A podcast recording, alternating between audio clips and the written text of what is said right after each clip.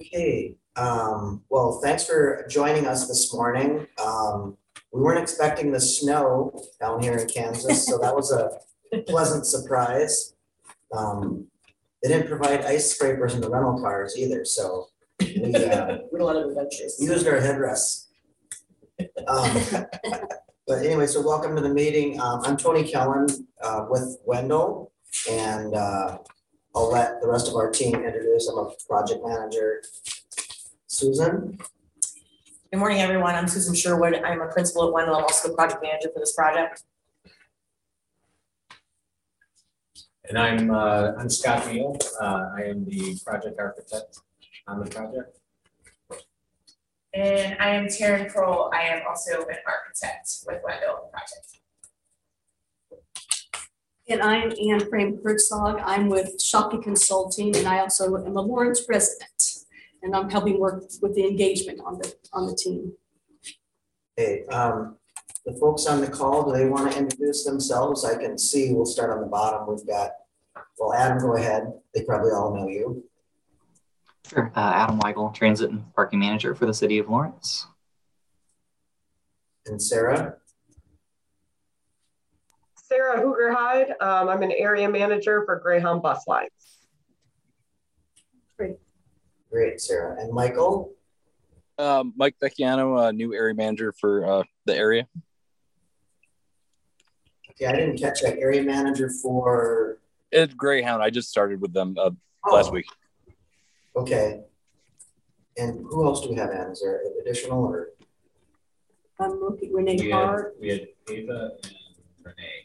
Renee or Renee? Hi, I'm Renee Hart. I'm um, representing KDOT.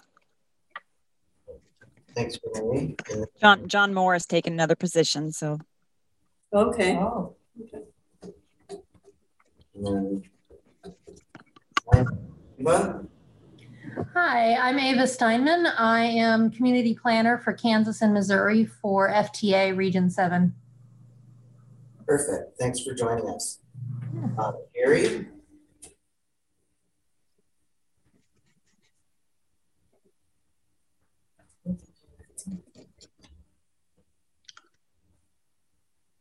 Not, not sure if Gary can hear us, but he's uh, project engineer uh, with the City of Lawrence. And then from our team also, we have Nate Will. Hi, I'm Nate Will from HG Consulting. I'm the uh, civil engineering lead for the project.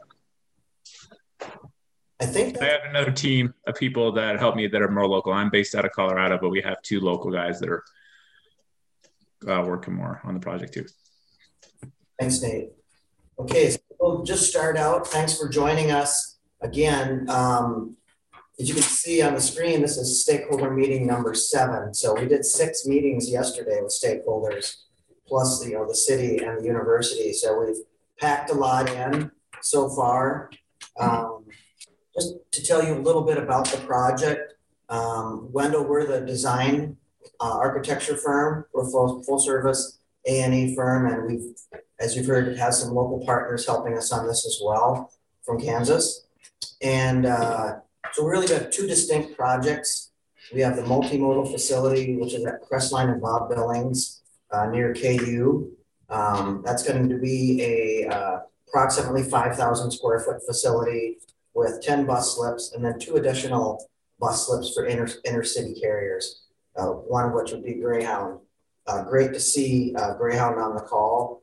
Um, I will tell you, I'm personally very familiar with Greyhound because um, we were one of the first uh, Midwest ticketing agencies that was actually operated out of a bus uh, system in St. Cloud, Minnesota. And so we became ticketing agents and had the first, some of the first uh, online ticketing computers in 1992 in St. Cloud, Minnesota. So I was a was a Greyhound agency with our transit system for many many years before I uh, changed uh, jobs in 2013. So I'm very familiar with the Greyhound, the passenger service, the package service. We did both of those, and we did a lot of it out of our location. We were also a university town, so um, I'm sure that you probably have a similar profile of users in this area, with, especially with the university. So we're glad to, to have you on the call and to hear about uh, how this can help with your service. Um, Great, thank you. Yes. Um, so really our goal is to hear what your concerns, your desires, your wishes would be for the intermodal center. And then secondly, um, because this intermodal, this multimodal is being located by the university, the scope of the downtown transferring operations uh, in their uh, hub system is going to change quite a bit. And so they're also uh, doing a route restructuring study, which we are, the studies both kind of inform each other in some respects, I would say. But uh, our mission downtown is to look at uh, city property that, um, and we've identified five sites and we're, we're whittling that down to three, but looking at um, approximately five bus slips uh, in the downtown area and some very basic amenities for transferring there. So we have, um, I was just showing the sites. yeah, Oh. Scott is doing some screen sharing. black. All right, Oh, here we go. It's we've got a screen share. So here's the, But it's gonna, there it is. there's the Bob Billings site. Um, and so we have a kind of a blank slate to work with there. So I think that's a good high level overview of, of the two elements of the project. And so we, what we want to do is let you, you do the talking, let you tell us uh, what concerns, input, and so forth that you would have. And we're going to try to capture this in real time um, and store it to our uh, virtual whiteboard. And then at the end of this process, we're going to consolidate all the input and comments that we receive. So with that, I'm going to uh, ask if Adam has anything else he wants to add to bookend this, if I've missed anything, and then we'll let the uh, let you folks uh, share.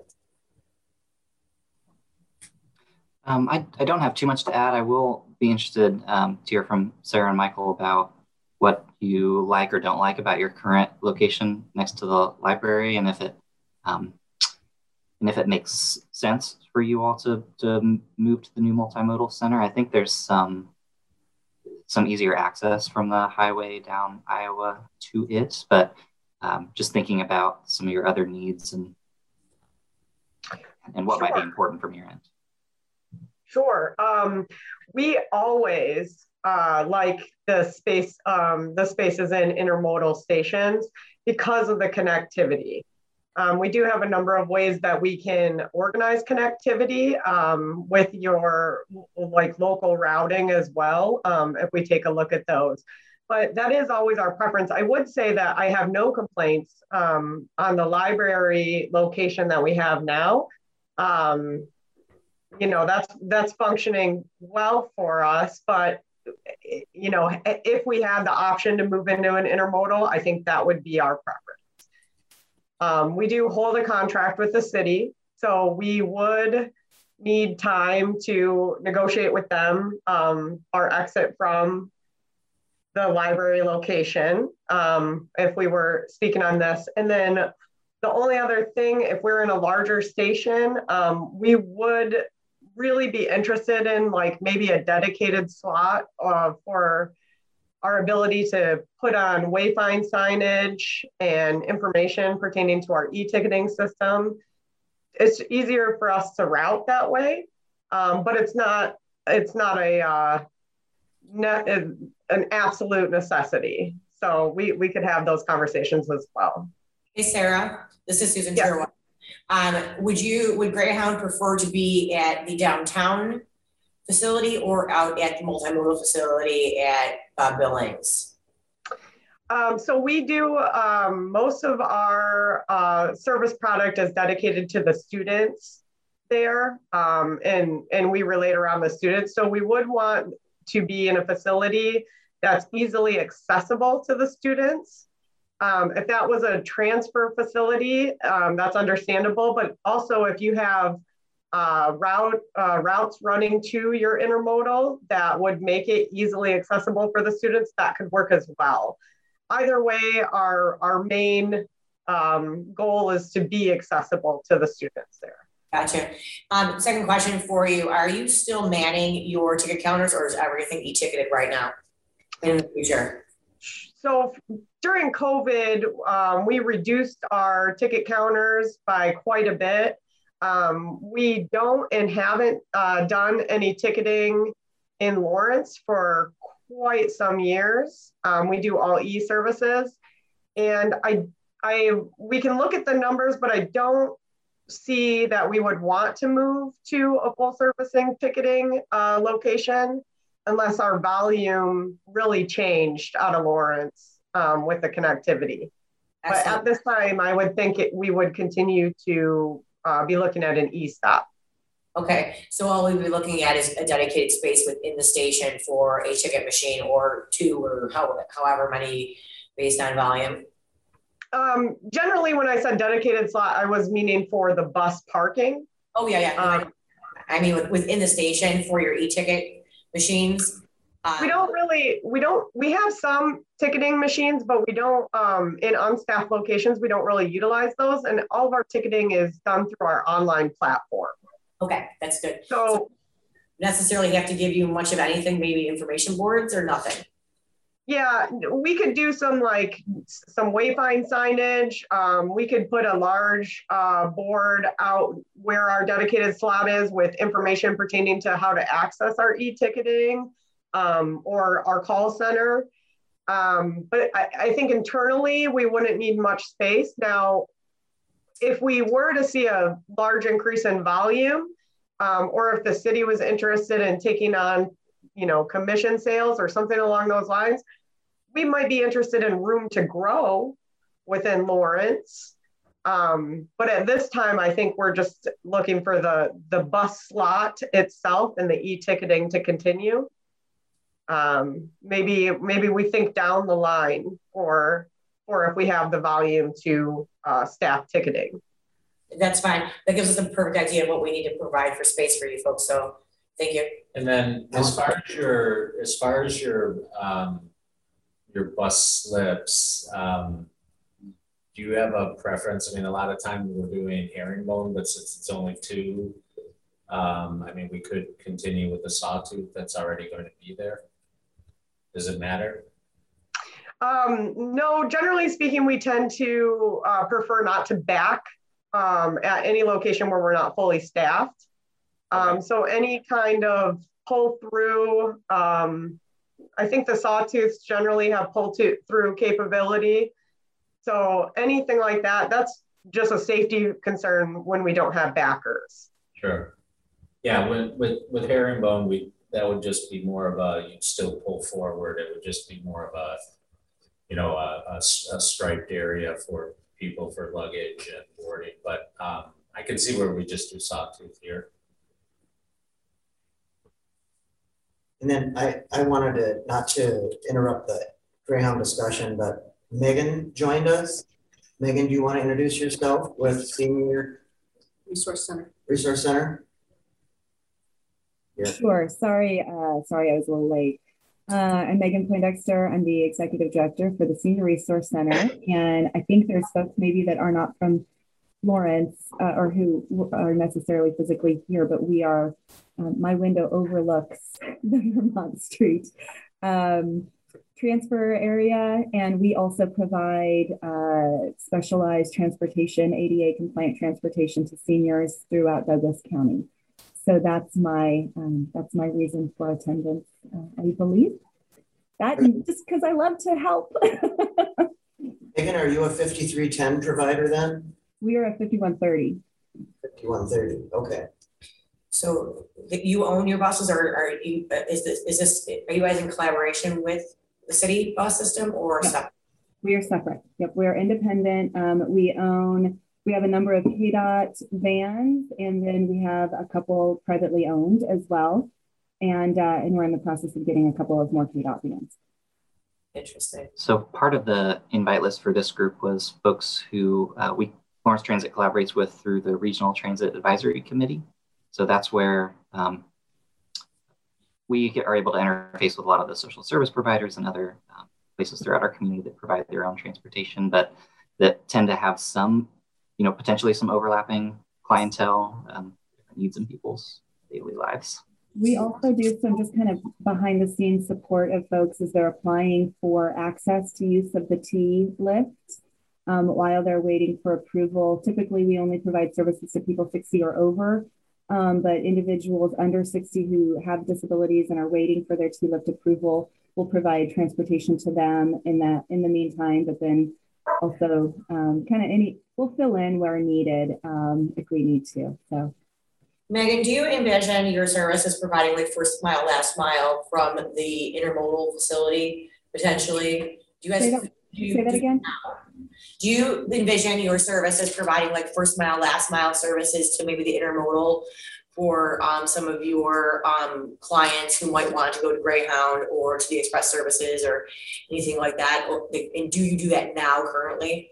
That's a great question. Um, we don't necessarily do that now. I don't think that we would have a problem with that. Um, we're because we're independent, we're pretty flexible and and uh, and can look at things that our community need and, and address them as as appropriate. Um, so that'd be something I'd be interested in learning more about. Megan might have some good perspective on the downtown improvements as well, because as she mentioned, she's her um, her folks are right across the street from our current location on Vermont, so there's some interfacing there, and and we actually use one of our routes use a little cutout that's in front of the Senior Resource Center as a layover place um, for buses heading southbound there. So yeah, Meg might have some thoughts on, on what we're doing. Yeah, that might be something you want to explore, I would think, because if we're bringing all these services into the multimodal at um, Bob Billings, there might be a big opportunity there for you to provide some longer range options for the senior community and the disabled community, quite frankly, um, to be able to leverage, um, you know, either the express bus or Greyhound. Yeah, that's a great thing. I hadn't thought about that, so I'm glad you mentioned it. Yeah, we'll just make sure, Adam, that when we are looking at the site layout, I'm bringing word Scott's mouth behind me here. He'll be looking at site layout to make sure that there is um, ample opportunity for. I'm assuming you guys are driving vans. Okay. We have uh, right now, I think we've got five ADA vehicles, um, but two of them, one of them lives in Eudora and one of them lives in Baldwin because we are we serve the whole community or the whole county, and so there's a there's a little bit of a side, side step there. Um, and, and like I mentioned, we're in the process of getting two more ADA vehicles through KDOT, but one of them will continue to live in Baldwin. Thank you.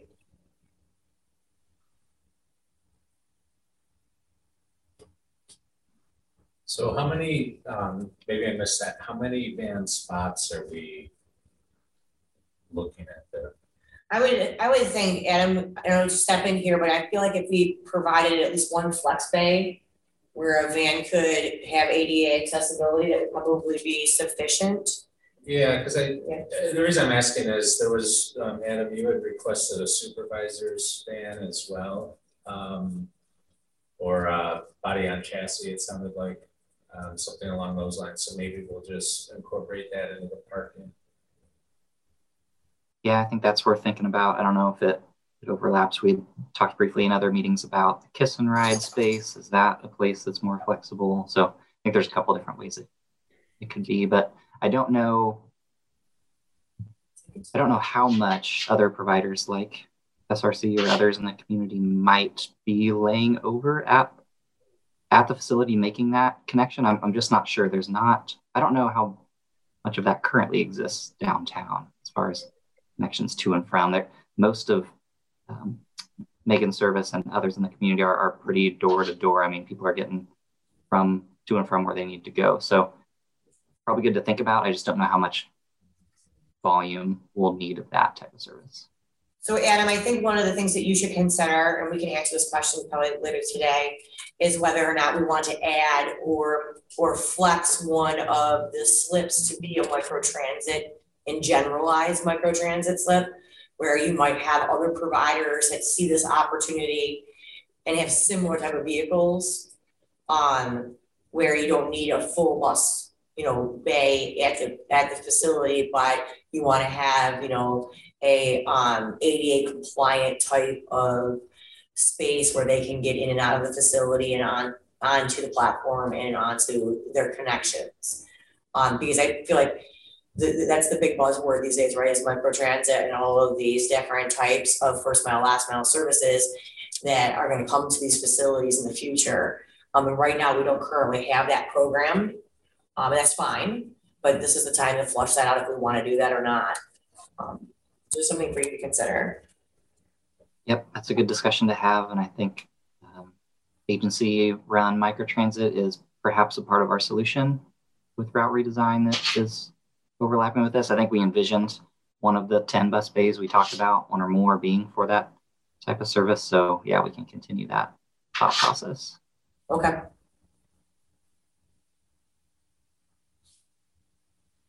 I might share, I've been texting with some folks from the K10 connector, uh, which is our other uh, intercity bus service that connects University of Kansas to Johnson County Community College um, towards Kansas City. So they're not able to be on the call today, but um, at least got a, a, little information via text.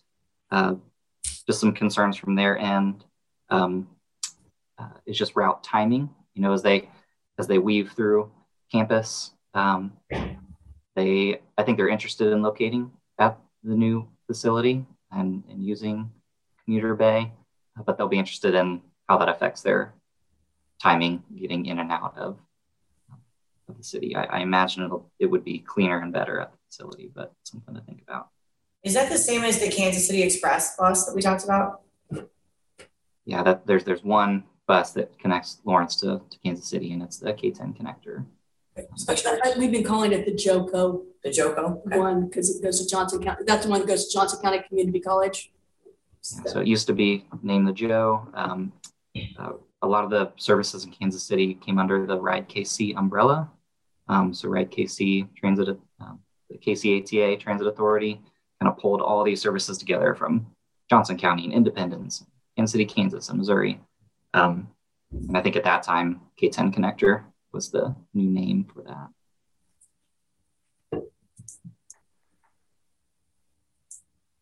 Thank you the clarification. That's why I make sure we're not confusing anything. It's not another one, it's the same one. Yeah, it, it happens, so that's okay though.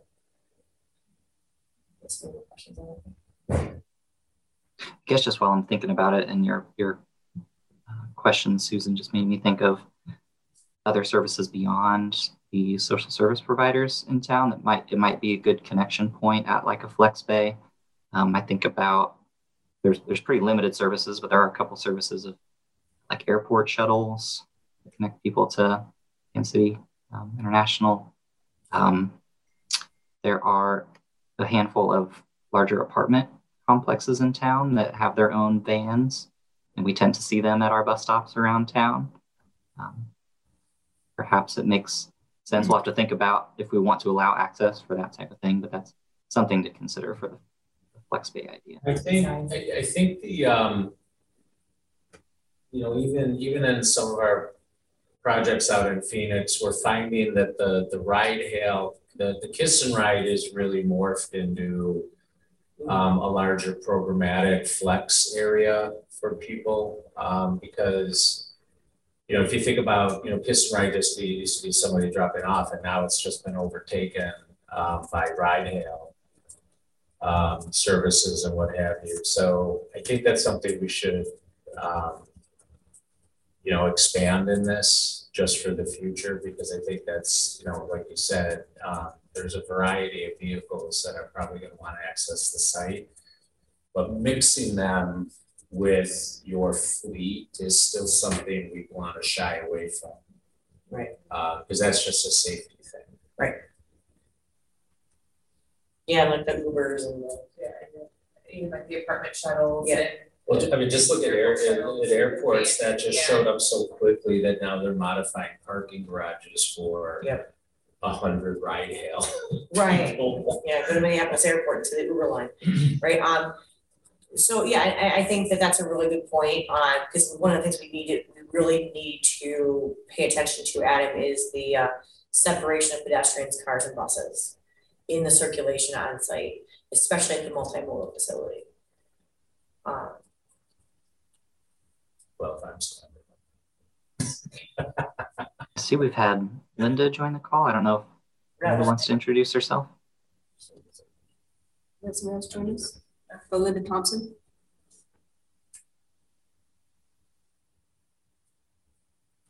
Do you want to introduce me? Everybody stand up the wave. Our Linda, lights shut off every ten minutes, right? I saw Linda unmute for a second, but I don't know, Linda, if you can hear us or if you might be able to introduce yourself. We have a new guest.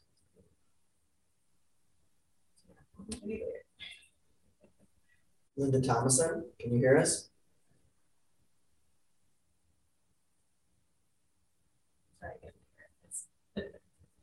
There might be audio challenges, but um, Linda, it might be interesting if you if you wanted to um, introduce maybe through the chat, so we know who's who's with us and can maybe help address concerns that way.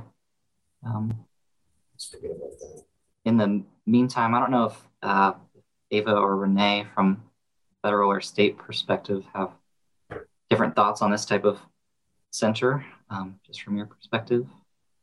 Well, this is Renee, and I'm just um, really pleased that Greyhound um, is a part of this conversation. And um, I don't have a lot to add. I think this is a, a lot of good things to think about. Uh, on that separation of cars and buses, um, I was thinking of e scooters and bike share, and I didn't know if that was planned to be a part of this. And if it would, that would be another consideration to um, avoid conflicts with the buses. Do you have uh It's good as a scooter services around this area? I haven't seen any. Well, it's a little. We do not. There, um, so in, we were gearing up for a pilot launch of scooters in spring of 2020. So, um, pandemic hit, uh, that uh, pandemic hit as well as uh, a prior uh, bike share operator in town um, left a pretty bad taste in the community's mouth when they uh, disposed of around 300 bicycles, taking them to the dump. Um, uh, so there, there were some complications with, with us getting that off the ground. It was pretty critical that scooters would be able to be used on both city property and university property for proper ridership. And the university had, had really um, shied away from that being a priority as the pandemic continued and budget issues came up. Um, and just the, the typical safety concerns about operation of scooters on sidewalks and in the street and us not having a fully built out, you know, bike lane system or protected bikeway system. So it's been put on hold a couple of times. There was thought that maybe we'd launch a pilot this spring. Um, again, with, with everything continuing to be a challenge both budgetarily and, and through the pandemic, I think it remains on hold um, kind of until both the city and the university are ready to move forward. There's also not, uh, what the first time it came around, there was some political pressure or interest from KU students. And, uh, you know, it was included in student senate platforms as different groups of students were running for, for those governance leadership positions. Um, there's also not that currently. So there's not a lot of pressure from the community or from students right now to say, please give us scooters. Um, so there's staff is kind of ready and willing, but there are there are challenges to implementation, enforcement of proper rules and parking and all that. So it's kind of out there but not being implemented yet. We should maybe program some space for future potentially. Absolutely makes sense in our efforts to put bike parking on the on the site for that to be inclusive of um, dockless vehicles or something that would just attach the bike racks that are there. Yeah, what, what we know, what we know about the scooters, if you don't plan for them, they really do become litter. Um, they, they just get dropped everywhere. So I think, I think we'll add that. Um, and we are gonna have a significant long-term and short-term bike area. So um, that would seem to make sense that that's included there.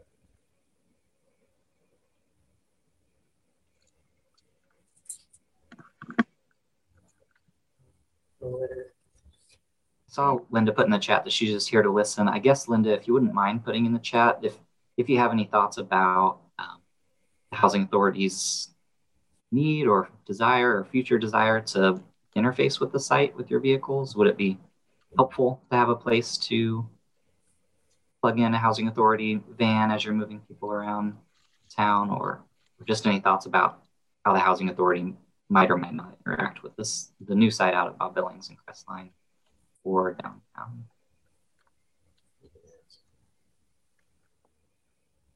Adam, this is um, Renee again. And um, I was just thinking about um, recently, I've been watching a lot of webinars where um, these facilities have been used for vaccination sites.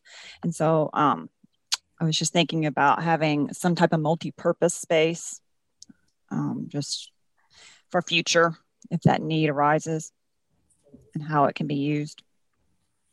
I'm sorry, Renee, are you from KDOT or from FTA? I'm from KDOT. I'm trying to keep everybody straight here, sorry. Um, I can only see, I can only see some people on the So what was screen. the question? I'm sorry. Uh, vaccination site for multipurpose spaces. So what we're seeing right now, um, in other areas of the country is, yes, they are using, um, some multimodal, um, sites for vaccination and or they're using multiple, multimodal sites to move people to a third area for vaccinations, um, use, utilizing the transit system. Um, what we are seeing is that they're generally doing it outdoors or they're doing it in the waiting area spaces. But we could certainly look at making a multi-purpose area. Um, it might stretch the program a little bit more than what is programmed right now. Um, but that's what we are currently seeing from other transit agencies. And I don't Adam, if you guys are doing any of that right now or not. Um, we have routes that serve the couple of mass vaccination sites that we have been using in town, the fairgrounds and the hospital. Um, so that's typically how we've been involved in getting people to and from those type of sites. Um, it's an interesting thought. Uh, you know, I think when we we toured Kansas City's facility um, last week, and they had they had some space that they might do future improvements on. It was kind of an open space. Um, it's an intriguing thought. I don't kind of don't know what you don't know. You know what what you might have in a space like that. Um, I hadn't put much thought into that.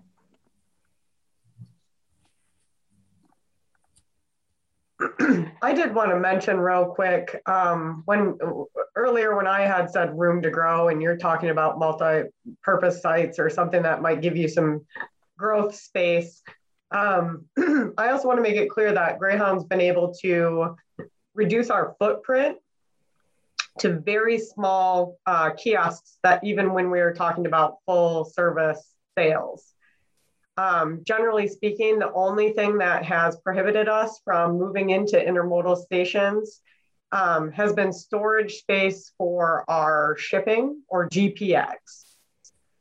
Um, so we were recently looking at an intermodal uh, station in Missouri, but we really, we could have created the kiosk space um, in order to sell and service our customers, but there just wasn't any remaining space on site where we could have put up, you know, a rack to hold some of our shipping there. And so we had to, we had to choose another location.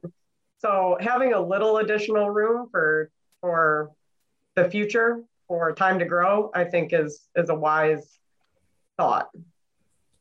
Okay, yeah, that makes sense. Sarah, do you have any departures that are outside the operating hours, arrivals, departures outside of their normal operating hours? Currently, right now, we run four services between, um, our first one comes in at 6.40 a.m. and then our last one departs at 11.40 p.m. Because it's all e-ticketed, we don't need to Right, pay the but I'm talking about for facility security, uh, passenger comfort, waiting. If the facility is closed down, those were always issues that we had. Um, What was the last one? Eleven? Uh, 11.40 p.m. Yeah, so that's when they're, that's when they're on demand. Yeah, it's really six to eight, and then eight to six. right,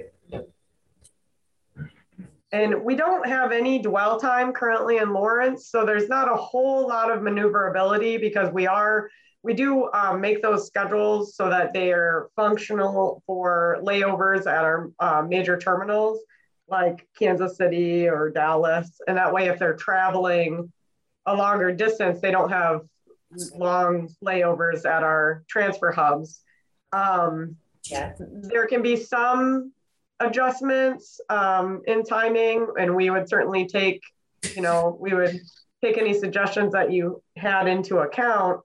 Um, I will say that we bid out our runs quarterly.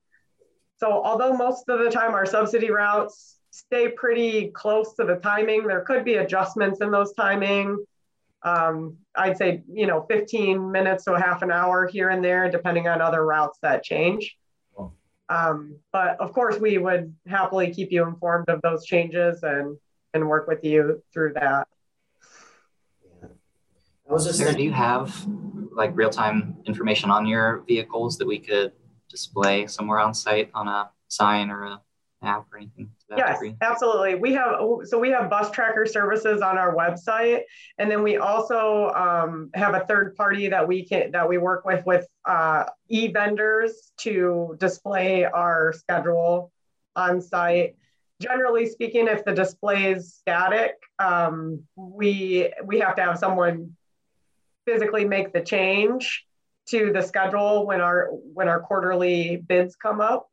Um, but there's a we have a number of of uh, locations with some sort of e signage, and we do have a bus tracker system as well, um, right on our website.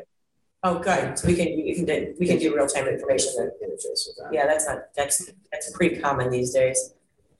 Um, Renee, I'm not sure on how much we, you delved into the, um, traffic situation out at the Bob Billings Parkway site. Um, but it is a four-lane highway with median, um, and I know we're gonna have to do a traffic study of some form. Um, would you be the contact to coordinate um, the, the ideas we have in our head about potential traffic calming and or other issues?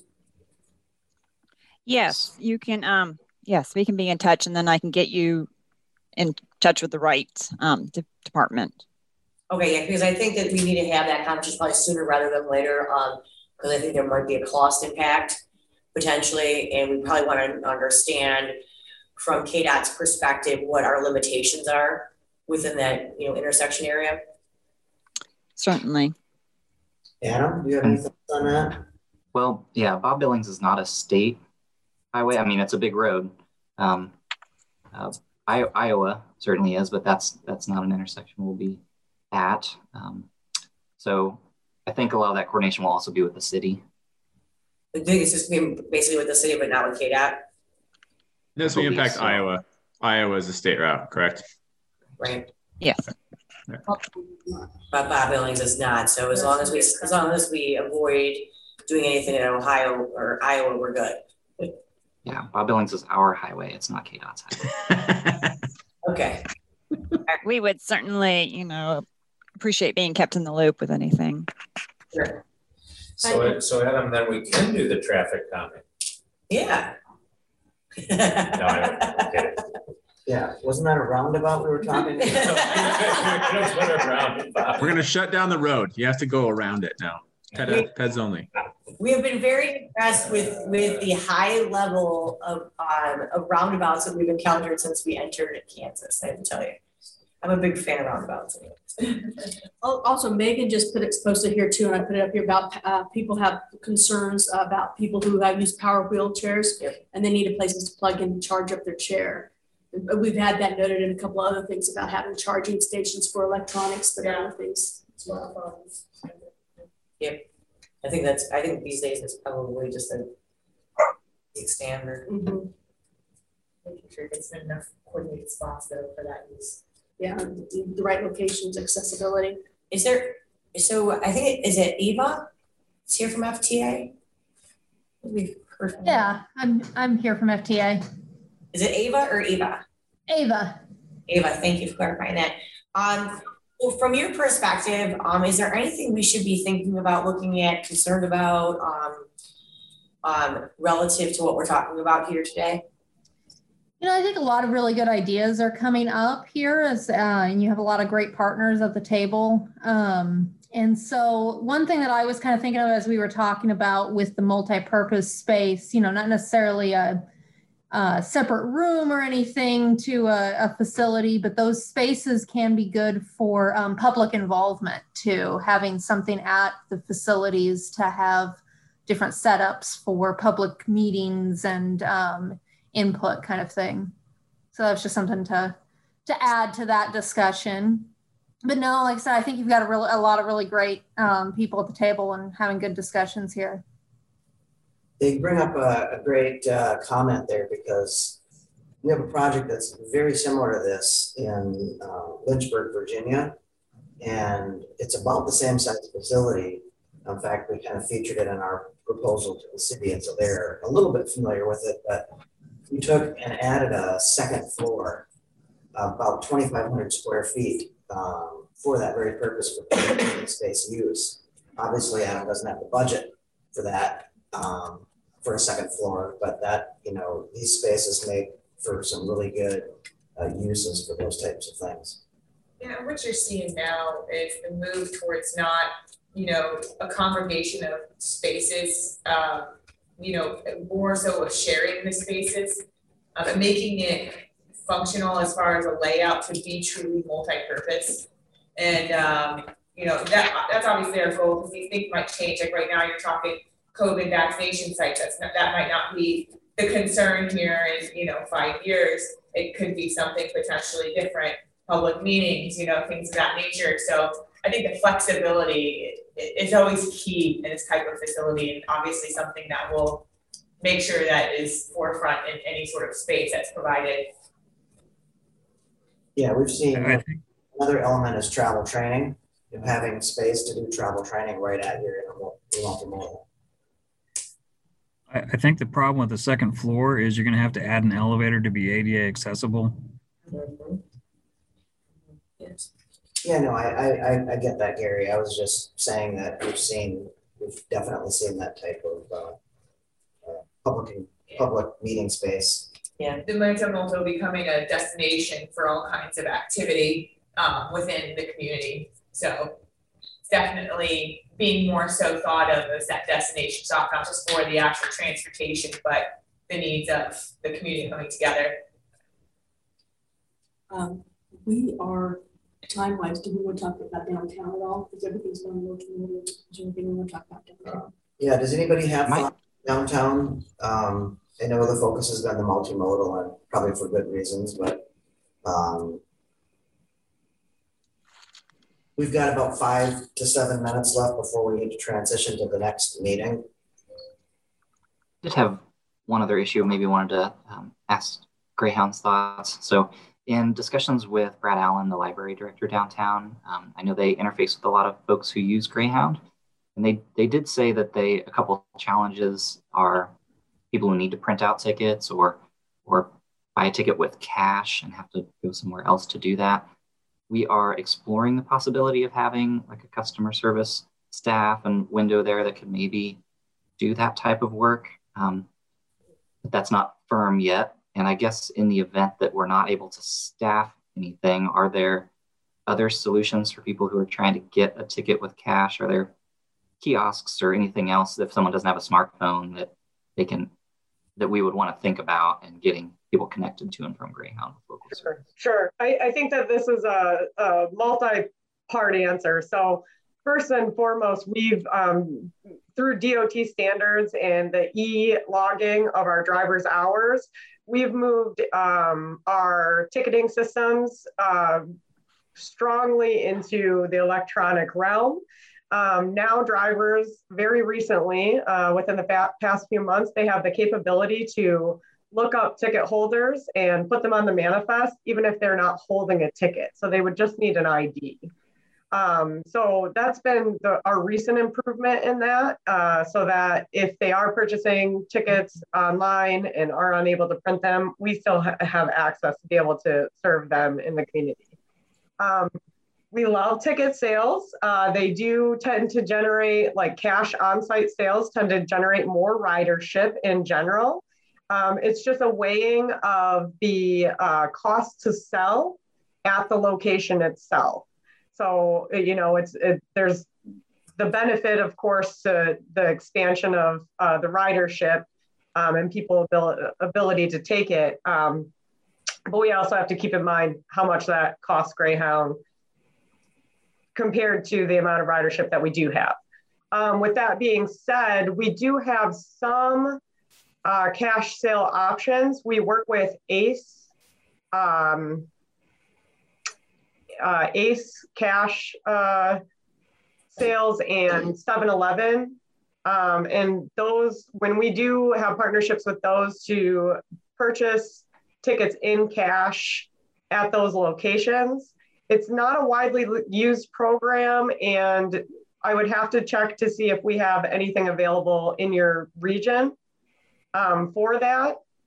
Um, and I can get that information back to you if we do have something locally or not. And if not, we can look and see if we can reach out to 7 Elevens or something in your area to access that. But it's it's not a widely used program. You're still accessing the ticket online, uh, building the ticket online, and then going to one of these locations um, to purchase the ticket in cash. Um, yeah, so, if, you, if, you, might be able to send us that info. I think I think sure. it's my understanding there's some place that people do that. I, I, don't know the volume, but I think Brad mentioned there's somewhere along Sixth Street that people have to travel to when they're using. Yeah, and I'll, I will get you. Mm-hmm, I'll get you whatever addresses are available in the region, and you can look at it online. And when you're building the ticket, it does give you a cash sale option if there are stuff in the region. So it is available, and um, potentially, if that was the route we were going, we could certainly um, include some of that information on our signage or something along that line. Um, we do, uh, you know, it is imperative if we're not, if we don't have a cash sales location that we try to take as much work off. And I know that in the library, Brad had seen a number of passengers that needed to print tickets and otherwise. And so we do focus on some of those issues uh, for our e-ticketing to try to take some of that pressure off of the, the local uh, staffing. But if you if you do have ticketing there and you want to have a conversation about um, picking up commissions on our sales, I would be happy to have that conversation anytime. Sarah, I want to just mention one other thing too, because uh, in my former agency, we had a pretty robust package delivery system. Mm-hmm. And um, the space requirements for the storage racks that we had for Greyhound were not significant, I would say. mm-hmm. We did have uh, off-hour key access, uh, electronic security system for the drivers to be able to get those packages. It worked really well. Yep. It was commissionable sales. We, had, we, were a regional medical center in central Minnesota, so we had a lot of surgical tools that were shipped mm-hmm. between um, companies that provide spe- specialized tools for hip surgeries, knee surgeries, things like that. And so I don't know what your package sales are like, but that would be a thing you might want to explore too, Adam, um, because the space requirements and the revenue gained um, can be kind of interesting just depending on the location. Mm-hmm. And we still offer what we call lock boxes, um, either smaller boxes or the, even the size of a storage shed that you would see at Home Depot, um, where we have universal locks that the drivers can access. However, we don't offer any GPX services at unstaffed locations. So the only the only possibility for shipping services to come in to Lawrence would be to have a ticketing counter or services through that. All right, so it's exclusive. That's good. And I, I, I, guess I would like to touch too that we would be much more likely to have ticketing if we were to work with a you know the city or a, a pre-positioned ticketing situation rather than bring in our own contractors to um, do the sales because that that raises our costs quite a bit. So that would we would be a lot more along the lines to work with the city on those ticketing services. Um, that'd be a lot more likely.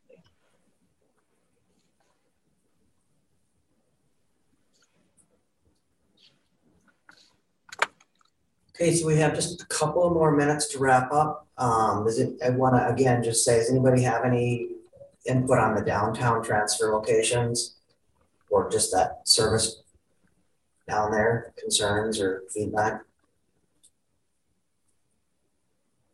This is um, Renee at KDOT, and I was just thinking, um, would you be moving away from the library altogether with this center? I think based on the locations that we're looking at, um, there's a high probability that we would be uh, not right next to the library in the future. I Uh, was one, wondering, um, you know, parking maybe for the a mobile library bus or some type of library service.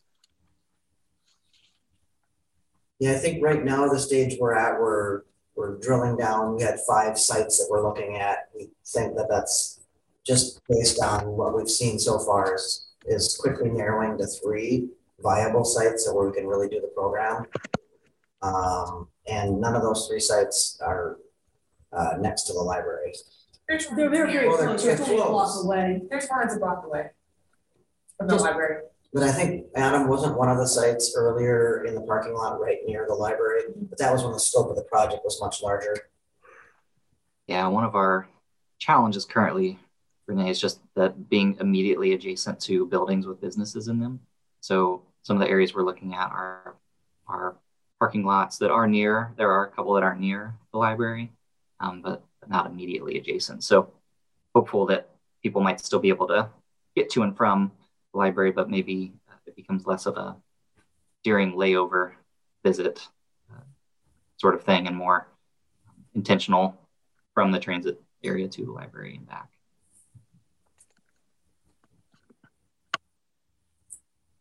Okay, with that, we've got about six or seven minutes to transition to our next meeting and get people on. So um, thank you so much. If you do have future or something that comes up in your mind, um, you can certainly, uh, I think with the appointments that you have, you do have Anne's email. We'll put that in the chat as well. Uh, Ann at shockeyconsulting.com. And feel free to reach out to her and we'll consolidate any additional comments we might get um, over the next few days into this uh, report. So thank you so much uh, for being here today.